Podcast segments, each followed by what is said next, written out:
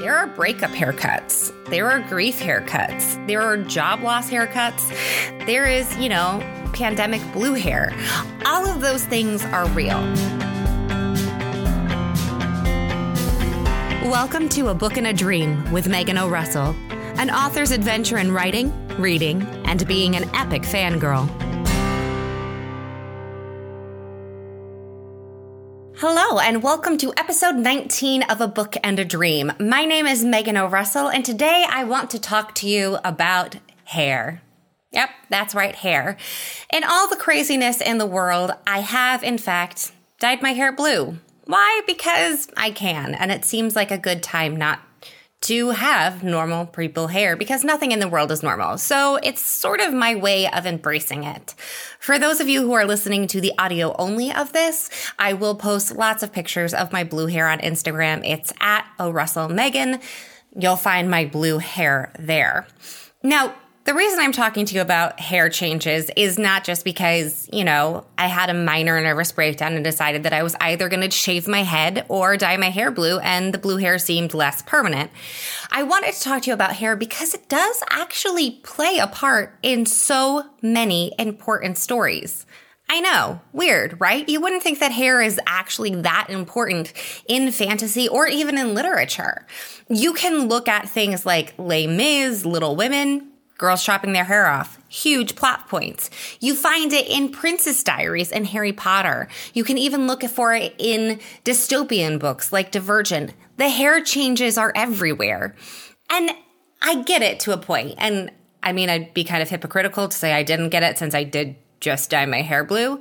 But there is something therapeutic about changing your hair. There is also something a little bit traumatic about a bad hair change. So, why do we look at it so much in books? Well, it comes in a few different forms. Now, the first and my least favorite is the Cinderella way that we look at this. And that's in Harry Potter with Hermione when she comes down to the Triwizard Ball and her hair is all straight and people are all of a sudden like, oh, wow, you're a human being. That's really sexist, actually. Like, Ron never realized she's a girl until her hair isn't unruly anymore. Now, I'm not blaming J.K. Rowling for this at all because it's the honest truth. A little boy who's known a girl for a long time and hasn't quite figured out that she's actually a girl because he's been changing with puberty and her hair still looks the same. He needed a swan moment for her in order to be like, oh, wow, I'm really dumb here. But we don't just see it with, you know, boys hitting puberty and not figuring their lives out. In Princess Diaries, they're like, oh, you're a princess. Also, the way you look is completely inappropriate. Let me just straighten your hair. There's also a lot of movies that go into it. This is a huge trope. The whole, oh, you don't style yourself well, so I'm going to change your hair, and all of a sudden, everyone will love and respect you, and the hero will fall in love with you because you're pretty. That's awful. That is an awful message. So I don't really like the Cinderella hair change. If you're going to go through a huge metamorphosis, there should be like a lot of push ups, a few books read, and yeah, you can change your hair in there too. But if your metamorphosis is two hours in a salon, I'm not really okay with that. Like, let's do better. Girls are more than their looks. Now, moving away from the one I hate, there's also the sort of tragic wig making decision.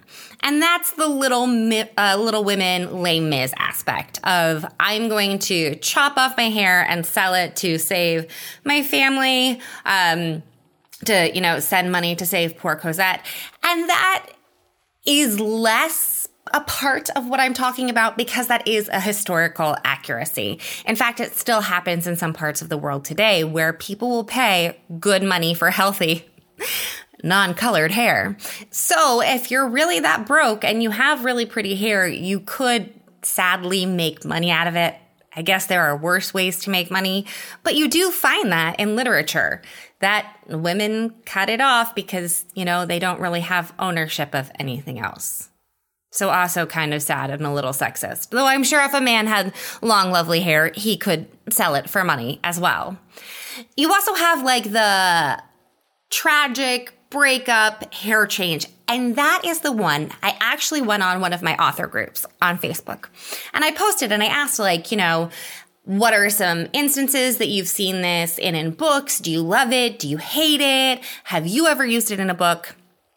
And a lot of them, even if they hadn't specifically read it or it didn't really click in their head that that's what they were seeing, the reaction was, that's so true. I've never really cut my hair short, except after two bad breakups or all my worst hair decisions have been made while grieving, things like that. So there is sort of an emotional freedom or disconnect or whatever it is. There's a very emotional reaction to changing your hair. And so that sort of makes sense with the divergent theme of like everything's awful, chop, chop, chop. And that happens in other books too, where like traumatic things happen, we go into the kitchen, we chop off all our hair. I honestly almost did that once. Thankfully, I have a very loving husband who, when I was like, I'm going to chop my hair off, was like, give me 20 minutes and I'll find you a salon. Please, please don't take the scissors to your head yourself. I'll take you to a salon. And, you know, it worked out for the best and probably way better than it would have if I tried it myself at home.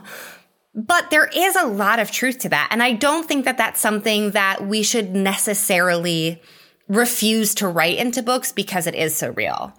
Now, the whole I'm going to chop my hair and now I'm this awesome warrior with no other training, but just because my hair is shorter, that's a little weird. But we do need to acknowledge that there are breakup haircuts, there are grief haircuts, there are job loss haircuts, there is, you know, pandemic blue hair.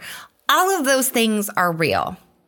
Now, in looking at my own experience as an author, the only time I can think of that I have ever done the real intentional hair change thing is in the Ena of Ilbrea series. And that's almost more like a incognito disguise moment of too many people might recognize you. We're going to change up your hair.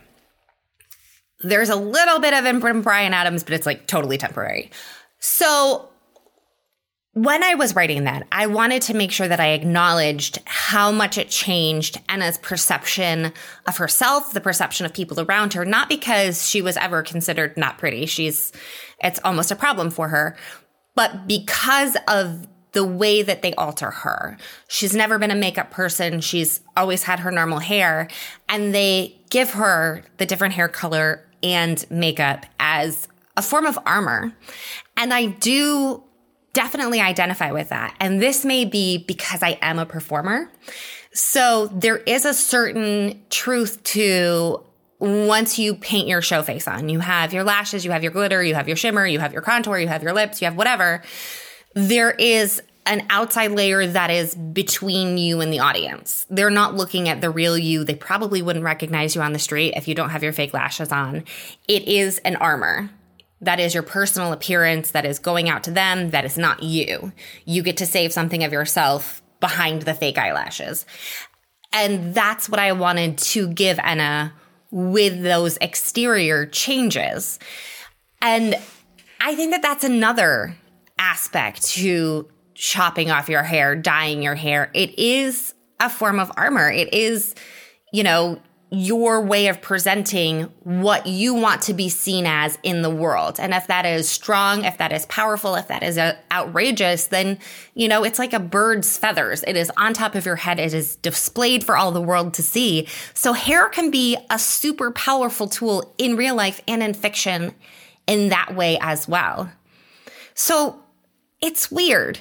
There's like weird strands on your head and sometimes they fall out and you can cut them and you can color them and it is such an important identifying feature that is so easily overlooked until we write it or believe it to be important. So, what are some of your favorite or least favorite instances of drastic hair changes in fiction, in fantasy, in books and movies? I want to know it all because it's fascinating to me how much changing our feathers changes what kind of bird we are. So comment it below the video if you're watching the video or send me a tweet, uh, post a picture of the pages where it is in the book on Instagram and make sure you include my handle so I can find it. And don't forget to like, subscribe, all that good stuff and take care of yourselves and I will do the same with my blue hair and I will see you all next time.